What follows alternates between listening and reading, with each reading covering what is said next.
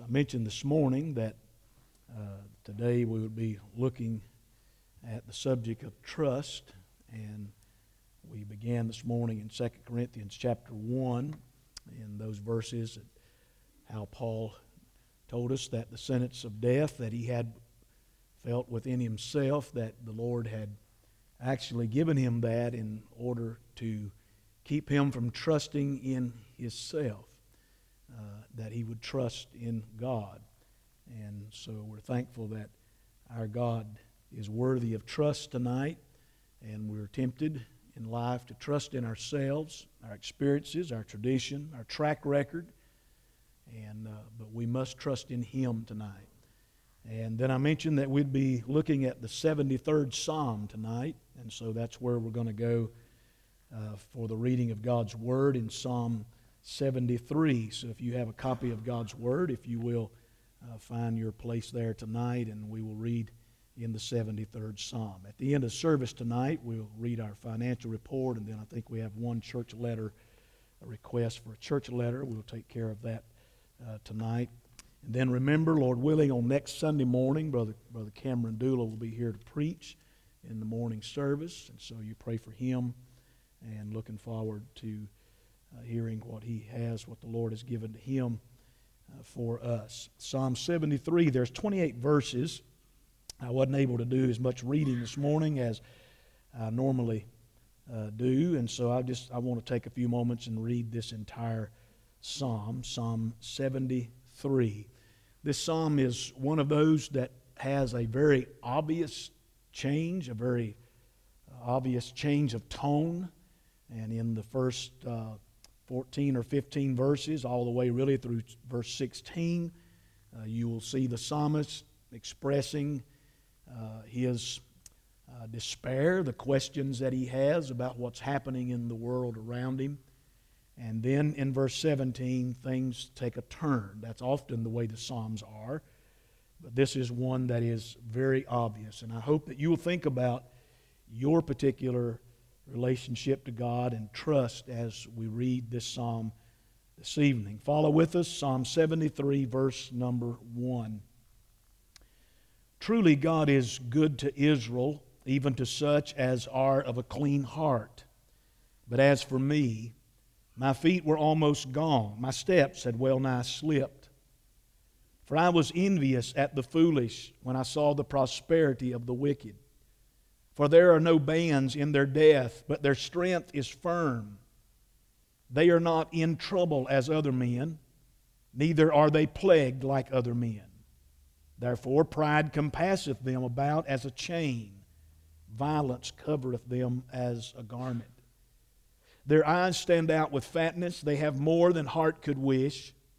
They are corrupt and speak wickedly concerning oppression, they speak loftily. They set their mouth against the heavens, and their tongue walketh through the earth. Therefore his people return hither, and waters of a full cup are wrung out to them. And they say, How doth God know? And is there knowledge in the Most High? Behold, these are the ungodly who prosper in the world, they increase in riches. Verily, I have cleansed my heart in vain and washed my hands in innocency. For all the day long have I been plagued and chastened every morning. If I say I will speak thus, behold, I should offend against the generation of thy children. When I thought to know this, it was too painful for me. Until I went into the sanctuary of God, then understood I their end. Surely thou didst set them in slippery places Thou cast them down into destruction. How are they brought into desolation as in a moment? They are utterly consumed with terrors, as a dream when one awaketh. And so, O Lord, when thou awakest, thou shalt despise their image. Thus my heart was grieved, and I was pricked in my reins. So foolish was I and ignorant. I was as a beast before thee. Nevertheless, I am continually with thee. Thou hast holden me by my right hand. Thou shalt guide me with thy counsel, and afterward receive me to glory. Whom have I in heaven but thee? And there is none upon earth that I desire beside thee. My flesh and my heart faileth, but God is the strength of my heart and my portion forever. For, lo, they that are far from, the, from thee shall perish. Thou hast destroyed all them that go a whoring from thee. But it is good for me to draw near to God. I have put my trust in the Lord God, that I may declare all thy works. As I just mentioned this morning, we looked at Paul's words to the Corinthian church about how when we live under the pressure of life, how when we live under the tribulation and the difficulties of life, that we have a God of all comfort, a God who comes alongside of us, a God who strengthens us, who upholds us, who guides us. The apostle told the church there that he wanted to share his troubles with them in order that they not be ignorant of what he had went through in Asia. And he wanted to do that so he could share with them how God had comforted him and maybe they in turn be comforted and also so they could pray for him and be helpers with him in prayer. That is in the New Testament. Tonight we come back to the Old Testament where the psalmist is writing about his view of the world in which he lives, his view of the wicked, his view of those who know not God, and how they are making it, how they're progressing, how they're prospering, and what effect that has upon him as he's trying to live for the Lord. It may say in the superscription of this psalm, under Psalm 73, your Bible may say that this is a psalm of Asaph, and that is what most agree upon. If that is the case, he is mentioned in the book of the Chronicles. He was one of the leaders of temple worship, which makes this psalm that more interesting. If he was, and if this was written by Asaph, we have no reason to believe it wasn't, then Asaph would be one of the temple worship leaders who led the singing, who led choirs in the services of worship, and who could have, most likely did, compose music for the people of God to sing when they gathered to worship. We take all of that for granted when we come and sing together, but behind every song we sing, there has been someone who composed that song. And sometimes those songs are composed out of heartache and trouble, sometimes they're composed out of rejoicing and joy, sometimes they're composed based on what we have learned about God, what the writer has learned about God, and sometimes they're composed based upon what the individual questions about God or wonders about his own life. So, Asaph, I think it's interesting that uh, because throughout this psalm, the, at least the first 15 verses, uh, the content here would be one that would really be challenging for a congregation to sing. We did not stand and sing tonight about how corrupt the world was. We didn't stand and, and talk about how the world sets their mouth against heaven or about how the wicked are prospering. We didn't sing about any of that tonight, but if this was sung, that would have been part of the content in which it was sang. There are songs that you know about and songs you have heard sung down through the years that do talk about that and about how the world seems to prosper while God's children uh, seem to suffer. And that is not just supposition, that is often the way that it is. But this psalm would not have stirred up the congregation. Nobody would have been patting their feet or clapping their hands when they heard Asaph give the content of what he's thinking about in relation to trusting God. Most people want songs that are upbeat, songs to take their mind off of the realities of life, but Asaph has composed something here that reminds us where most of us live from time to time, and that is looking around us at the world and wondering how the world is getting by, how the wicked are doing what they're doing, and seemingly God is inactive in any kind of retribution or judgment against them, and yet we sometimes struggle in trusting God. With all of that said, this is there's nothing wrong with this psalm. This is not a psalm you would have thrown out of the hymn book. It is actually encouraging.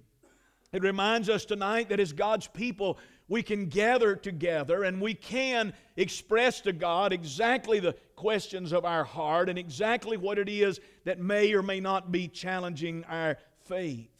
Whenever you have questions or despair, or whenever you're going through times when it's difficult to trust God, you can ask God about that. You can come to Him and you can pour that out unto Him. So, this is what is happening in this psalm. Asaph's the kind of man you would have liked to have met, and you would have liked to have said, Why did you write what you wrote in the first 16 verses of this? Were you really experiencing that? Were you really questioning that? Were you really trusting God at that point? And I think Asaph would have been the individual who would have told you exactly what you've asked. He would have said, Yes, I was looking at all of this, and I was wondering about all of this, and I wondered about how it is to really trust God when it looks like everything around you is going in the opposite direction. I lived a fairly simple life growing up. I lived on a dirt road for 12 years of my life. There's not a lot of young people in here tonight, but if you don't know what that is, you can Google it. Uh, I grew up on a dirt road. I actually attended the first 11, 12 years of my life. I attended a church that had a gravel parking lot. That was an extension of a man's cornfield. I lived a very simple life. We got the paper that came, uh, you know, every few days.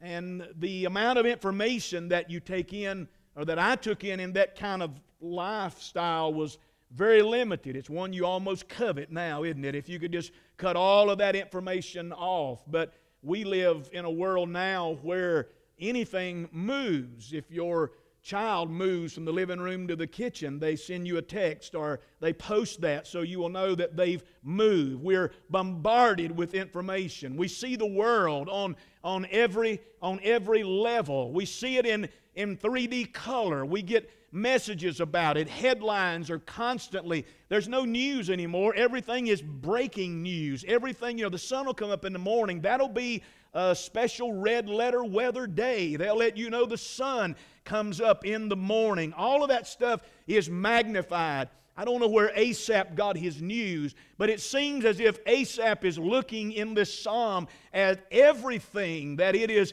it is headline, it is everything is just magnified in his eyes and it's causing an effect upon his trust in God. The first 10 years of my life, the two things that I remember most that were really big news stories that I remember still to this day was President Kennedy's assassination. And I've shared with you before uh, uh, three members of a six member family in my home church, the Dobson family. Three of them were killed one afternoon, all in an accident. Those were the two things that stood out to me in my life for most of my life. Those were the big things that were talked about for years and years, and I've never forgot them. But tonight we carry the trouble of everyone on the planet. We carry the burdens of everything happening in life. It's hard to go there, to escape those things. It's hard to be a part of life and to avoid those things. You have to really make an effort to do that. The world can be a difficult place. It was for Asaph, and he wrote a psalm about it. Listen to the prophet Isaiah in chapter 8, verse 22 of his prophecy. He says this And they shall look unto the earth and behold trouble and darkness, dimness of anguish, and they shall be driven to darkness. Isaiah said, If you look at the world, it's a place of darkness and a place of anguish and trouble. Writing in Ecclesiastes 2:17, Solomon in his wisdom says this, I hated life because the work that is wrought under the sun is grievous unto me.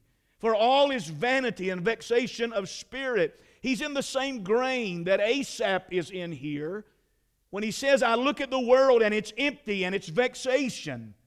Solomon said this before there were any news outlets or any internet. Asaph came to this conclusion before there was any headline news in his day. He came to this conclusion in Psalm 73 because in his small circle of life's experiences, He's seen the same thing that we're seeing tonight, although we see it in greater measure and greater depth. This world has not changed. Nothing's new under the sun. We still live in a world that is depressing, and a world in which it looks like the wicked are going to get by with everything they've ever done, in a world in which it looks like when you're standing for truth that it really isn't worth it anymore. That's where Asaph is coming from. I can't tell you tonight if this man was bitter, but I can tell you tonight he was bewildered. I can't tell you tonight if he is just angry, but I can tell you tonight he is anguished over what he sees in life. And, and really, you and I are the same if we're truly serious about living for God. It was the prophet Jeremiah who said in Lamentations, Mine eye affecteth mine heart. He said, I'm seeing things that affect my heart. And if what you're seeing tonight in this world does not affect your heart, then you're obviously not seeing the reality of the world in which we live. Many of us don't have to even look out into the world, even within the, even within the closeness of our own families and our own loved ones.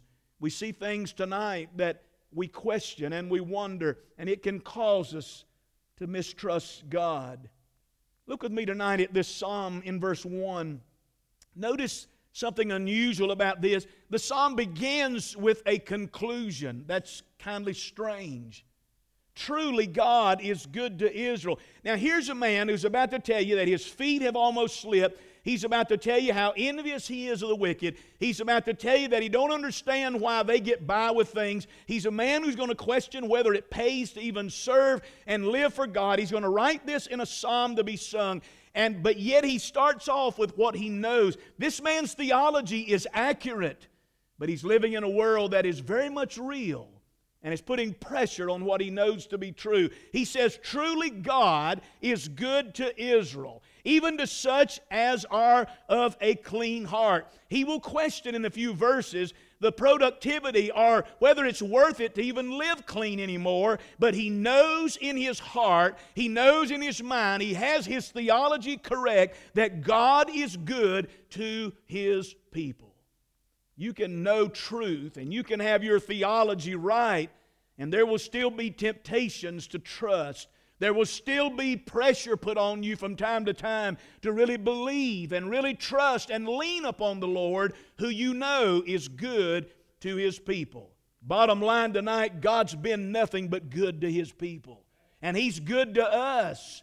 He is a God who helps us and sustains us. So He says, truly, God is good to Israel.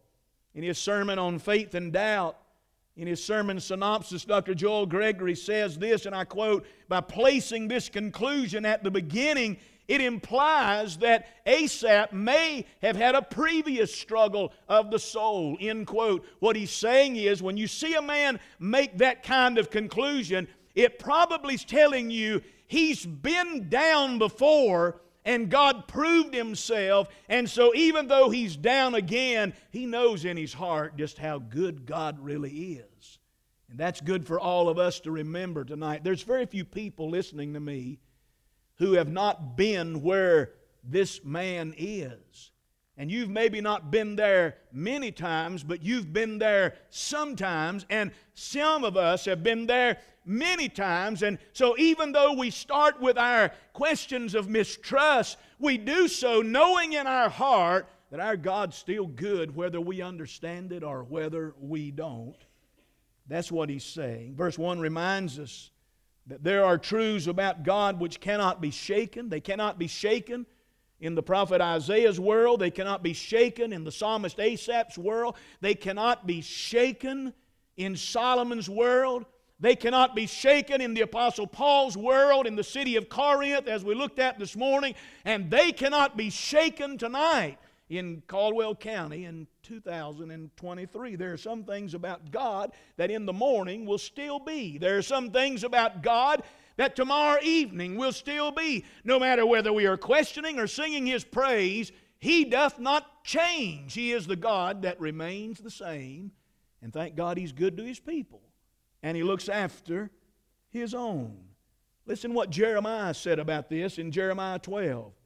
He says this, he starts off with a conclusion Righteous art thou, O Lord when I plead with thee. Yet let me talk with thee of thy judgments. Wherefore doth the way of the wicked prosper? Wherefore are all they happy that deal very treacherously? He's talking to God about the very same thing that Asaph is talking to God about. He is saying, Lord, you are righteous, but I want to talk to you about your righteousness. Lord, you are a God who judges righteously, but I want to talk to you about not judging righteously. That's kind of the way we live. Lord, you are a God like you said you were, but I want to talk to you for a few moments about who you really are. Lord, you're a God who loves me, but I want to talk to you about not feeling love. Lord, you're a God who never leaves me, but I want to talk to you about feeling alone. Isn't that life? Isn't that the way it goes? Thank God tonight for the conclusion that Asaph began with. And most of us tonight, even in our praying and even in our questions, we still do that with a conclusion. I know the Lord will never leave me nor forsake me, but I like to talk to Him sometimes about when I feel alone. I know the Lord has been faithful to me, but I need to talk to Him about those times that it seems like He's nowhere around. Asaph is no atheist, he's no agnostic. He declares the goodness of God. And if you look at the close down in verse 25 through 28, when he gets to the end of this, he comes back to God's goodness, the wrongness of doubting it, and how the good God has brought him back to the same conclusion that he had to begin with. That's the Christian life. God, in His grace, when we are put under pressure to trust Him, when He's finished with us, He brings us back to the same confidence we had in Him to begin with. It's just like Thomas said, and Peter said, and the other apostles said, and it's just like Peter said, where you, Jesus said, Where are you going to go? And he said, What? To whom shall we go? You're the only one that has the words of eternal life. This is the psalmist Asaph. This is him. He is, he is saying, You're good to your people. And now I want to talk to you for 14 or 15 verses about how I questioned that. And when God's done, He says, You are truly good to your people. You see, we come back to the same conclusions whenever we still can't answer all the questions. But not only notice his conclusion in verse 1, but in verse 2 through 16, just an aerial view of this, notice his observations. Notice what it is that the that Asaph is observing here. Now, he's to be admired for his theology in verse number one, but he's also to be admired for his honesty in verse 2 through 16. He is saying that what I know keeps me with you, but what I see causes me to question and it causes me to maybe doubt. He is telling us very clearly in this psalm what he sees and how what he sees makes him feel. He is scared. He feels like the very foundations are slipping out from under him. Verse 2 But as for me, truly God, I know about you, but as for me, my feet were almost gone, my steps had well nigh slipped. You may not remember this, but one of the greatest messages ever preached from this text that I ever heard was preached from this pulpit in the Bible conference in the 70s by Dr. Thad Dowdle over, uh, over in town at College Avenue. He preached on a man who had been to the edge and back. Um, I've remembered that. Every time I read this text, I remember that. That's where Asaph said, My feet had well nigh slipped. He feels like everything's stable underneath him is somehow slipping away. He admits he feels unstable, and the facts of life are so vivid around him that it, that it threatens the very essence and the very reality of his faith. Now, we're not supposed to admit that because we're super spiritual, right? We're supposed to sing and shout all the time and never admit that we have these same questions. I remind you, this man is writing this psalm, composing this piece of music to be sung, to be presented and he says, This is how I truly feel. And then he elaborates what fueled this. Notice it appeared to him in verse 3 that unbelievers were doing very well in life outwardly. They seemed to be prosperous. I know unbelievers tonight who are doing very well. They do not give to the church. They do not come to church. They do not live for Christ. They cuss, they swear, and they are doing great. As a matter of fact, they have stuff in their garage that you can't afford. They are going places on vacation you can only dream about, and they have the things in life that you wish you only had half of. That's what he's saying. They seem to be prosperous. Physically, in verse 4 through 6, they look stronger than God's people, and they seem to be burden free. Burden free. They're not in trouble as other men. They get by with life. So he looks at them outwardly and they're prosperous. He looks at them physically. They look stronger and burden free. And then verbally, they speak in verse 8 as if they were God of their own world. They are corrupt and speak wickedly concerning oppression. They speak loftily. They'll come into work in the morning with more confidence than the child of God. They speak very proudly and boastfully. Asaph is looking at this in the world. He's looking around him when he ought to be looking above him. And as I said a while ago, we live in a world where we are bombarded by everything that is from without. You do not go home tonight and your phone lit up with all the wonderful preaching that went on today in the house of God. You won't find that.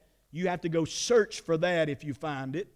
You won't pick up a newspaper in the morning and it tell about all the wonderful things that God did among his people on this Lord's day. You'll, you'll be told about all the stuff that the psalmist is talking about the outward prosperity of the wicked, the, the physical prosperity, how they look so strong and, and burden free. A man could have lost his home Friday night and he'll come in whistling Dixie tomorrow at work. He's happy to move on down the road. That's the world we live in. His words in verse 13 indicate he felt as if his living for God was in vain. Verily, I have cleansed my heart in vain and washed my hands in innocency. In other words, he says, What good is it for me to keep trying to live pure and keep living by the Word of God? So he's not only envious of the prosperous wicked and troubled by the fact that those who aren't committed to God seem to be getting better in life than he is. He's looking at his own life and he's confused. He's, he's, he's troubled because of his circumstances. And he says, All of this commitment to God has got me nothing. It's done me no good. I've washed my hands. I've kept clean. I followed the way of truth and it appears on the surface that it hadn't done me a bit of good. That's where he is in his observations. We don't know how long the psalmist lived in this condition. The text doesn't tell us, but a minute is too long to live in that condition. An hour, a day, a week. But he was there for a certain period of time. Perhaps he had almost decided to stop attending corporate worship at God's house. He had just about wrote that off. But I want you to notice with me, thirdly and finally tonight, notice his correction. His conclusion truly, God is good, but then his observation clouds his conclusion. He, he's, he's churning all this over in his life, but now notice his correction. He says in verse 16, When I thought to know this, it was too painful for me. He said, I, When I thought to try to figure this and try to work this, I, I couldn't handle it. I couldn't make it all right.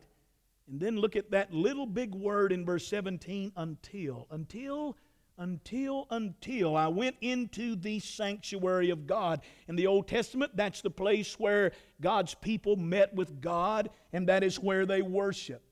And it's interesting how God lets the psalmist say these things before he corrects him. God could have stopped him at any point in the first 15 or 16 verses, but he didn't. God, in his grace, allowed him to say what he's seeing and express what he is feeling. He did that. That's the mercy and grace of our God. And then we notice how the correction starts. And the key to this is found in verse 17 and then down in verse number 28. And all of this is based on his theology that he tells us in verse number 1 about he's convinced that in spite of what's happening that God is a good God. I hope you're convinced of that tonight.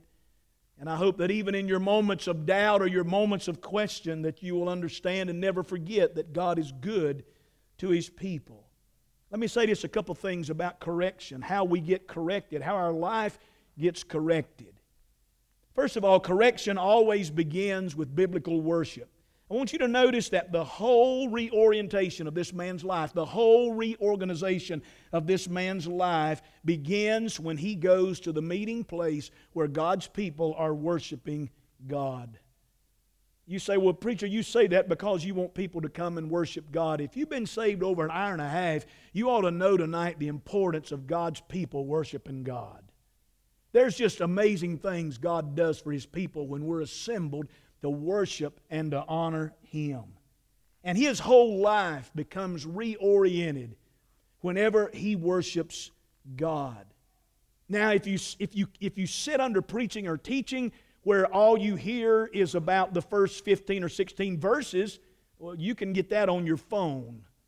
But if you sit under preaching that magnifies the God who is good to his people, the God who is understanding, the God who allows His people to express our lack of trust and our questions, a God who is merciful and allows us to do that, then you understand the importance of worship. It begins in the sanctuary. What happens? Well, the first thing that happens is in verse 15.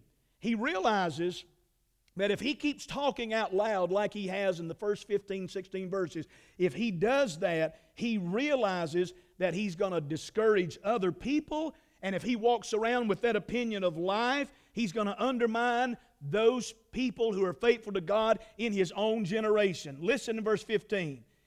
If I say I will speak thus, in other words, if I keep talking like I've been talking, behold, I'm going to offend the generation of thy children. If I keep talking like I'm talking, I'm going to do damage to the people of God, and I'm going to do damage to those around me. If I keep talking bad about God, and if I make this the motto of everything that comes out of my mouth, if I sing gloom, despair, and agony on me every day, I'm going to affect the faithful. He says, I can't do that. Uh, when I fought to know this, it was too painful. When I looked at how what I think and see and feel, when I look at how that could affect the people of God, he said, I couldn't continue down that road. Our job tonight is to magnify our God. Our, our job tonight is to trust Him. Our job is to make Him big in the sight of God's people. It goes back to what I was saying this morning. Paul said, when you receive the comfort of God, you take that same comfort and you comfort other people who need that comfort. If you do that by quoting the first 16 verses of Psalm 73 and you do that continually, you're not going to help build up anybody. You're going to tear them down. When did Asaph see this? He said, I didn't understand this until I went to the sanctuary and worshiped God, heard the Word of God, and was reminded about the truth of God. Where do we get our encouragement to trust? Thank God we get it when we worship. And we get it from the Word of God. And we get it from the truth of God. This wasn't stuff that the next generation needed to hear. We spend the rest of our life whining about the church and how bad things are. You're going to have a generation come up in the church think things are really that bad. We don't deny reality. The, the psalmist didn't, but he also magnified the greatness of our God. You know, we need to understand by now that everybody who claims to be saved are not going to be faithful to God, but we need to remember that God's going to be faithful to everyone that belongs to Him. These are truths, irrevocable truths. And for the first time, it started in the sanctuary. And Asaph starts thinking about somebody other than himself. He starts thinking about that other generation. You know, my children, my grandchildren, and all your family, they hear what you say about God and they hear what you say about His church and about His mercy and grace. So Asaph says instead, instead of staying on self focus in the first 13, 14 verses, he said, Let me think about somebody else. I wonder tonight what other believers think when they hear us talk about our life or talk about God. Now you say, but wait a minute, preacher, you, you said in the opening of this psalm that this psalm was sung in corporate worship. Yes, and that's the irony of it. Because Asaph's questions and troubles were openly known, so was his corrections and refocusing on God. And if you know anything about music and hymnology, if, if, you, if you open up hymn books, you find so, so many hymns written like that where the author starts out with his trouble and his heartache, and he takes you to God and how God has delivered and how God has brought him out of that bondage. And that's what Asaph does in the text. You see, in worship, Asaph realized that God, in verse 1, truly God is good to Israel. Look at verse 28. But it is good for me to draw near to God. If God is good and you're drawing near to a good God, then you understand that goodness is not just the stuff of God, goodness is God Himself. Amen? And that's why we need to magnify God in our worship service. It don't do you a lick of good for me to tell you whether or not gas is going to be higher or lower tomorrow. Best thing I can tell you to do is drive by the pump and find out. I have no earthly clue. What I need to make big to you is the God that we serve. And Asaph said, I know God's good to his people, but he said, it's good for me to draw near to that good God. I've been thinking that goodness is about making money and about having what you want and about your life full of fatness and about you being able to have, like all the wicked. But I just found out, Asaph said, that goodness is about being near the good God. And that's what goodness is being near the good God. I, I don't have everything that other people have in life, but thank God I have a good God.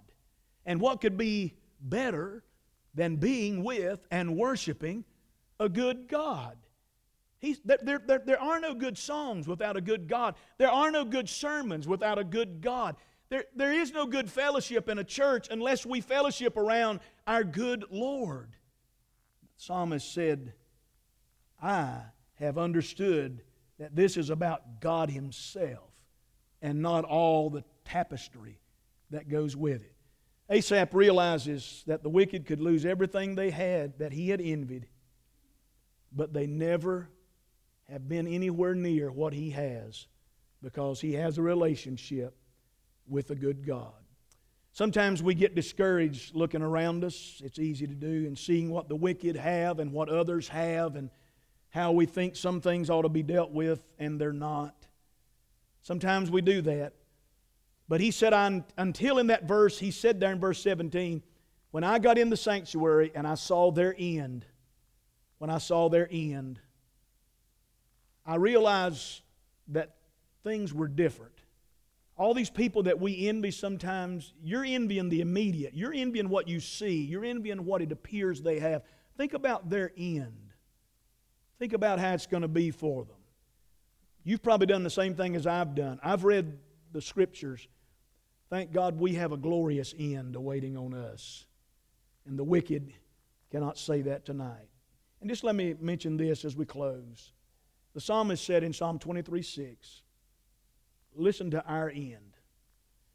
Surely goodness and mercy will follow me all the days of my life, and I will dwell in the house of the Lord forever.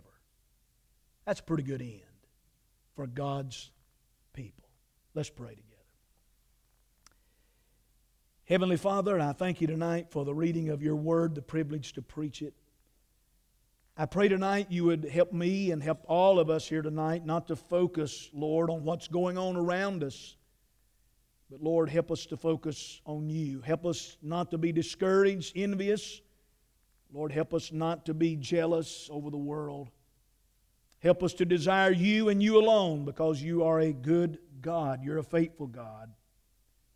And may we truly value worship. May we understand that when we gather as we have tonight, and when we gather as we do on the Lord's day, that it helps us realize that we can't live and talk the way we want to, but we have to come back to the goodness of our God. We thank you tonight for the Apostle Paul, for his words of encouragement this morning. Thank you for the psalmist, for Asaph, for this composure that he wrote down for us, that you preserved in your word to remind us tonight that you are worthy to be trusted. And Lord, when we are prone to wonder, as the hymn writer said, when we're prone to leave the God we love, I pray you'd draw us back in mercy and compassion and help us, Lord, to serve you and to love you. Bless all the churches that are gathered tonight in your name, all the preachers who are preaching the word, rightly dividing it, all the missionaries, and Lord, all of those that will on tomorrow worship and serve you and be a witness for you. I pray you'd guide their steps and help them and lead them. And as we go our separate ways in a few moments, I pray you'd help us, Lord, this week to be witnesses and testimonies of your goodness and grace. And Lord, as I ask you this morning, I ask again tonight that we would look around this local assembly, we would look around this body and find someone that we could reach out to and pray with and pray for and comfort and help as they go through the pressures and struggles of life. Thank you for saving us. For be any listening that is unsaved, I pray you'd have mercy. Draw them to you. May they call upon your name and be saved. We'll thank you and praise you for all you do. In Jesus' name we pray. Amen.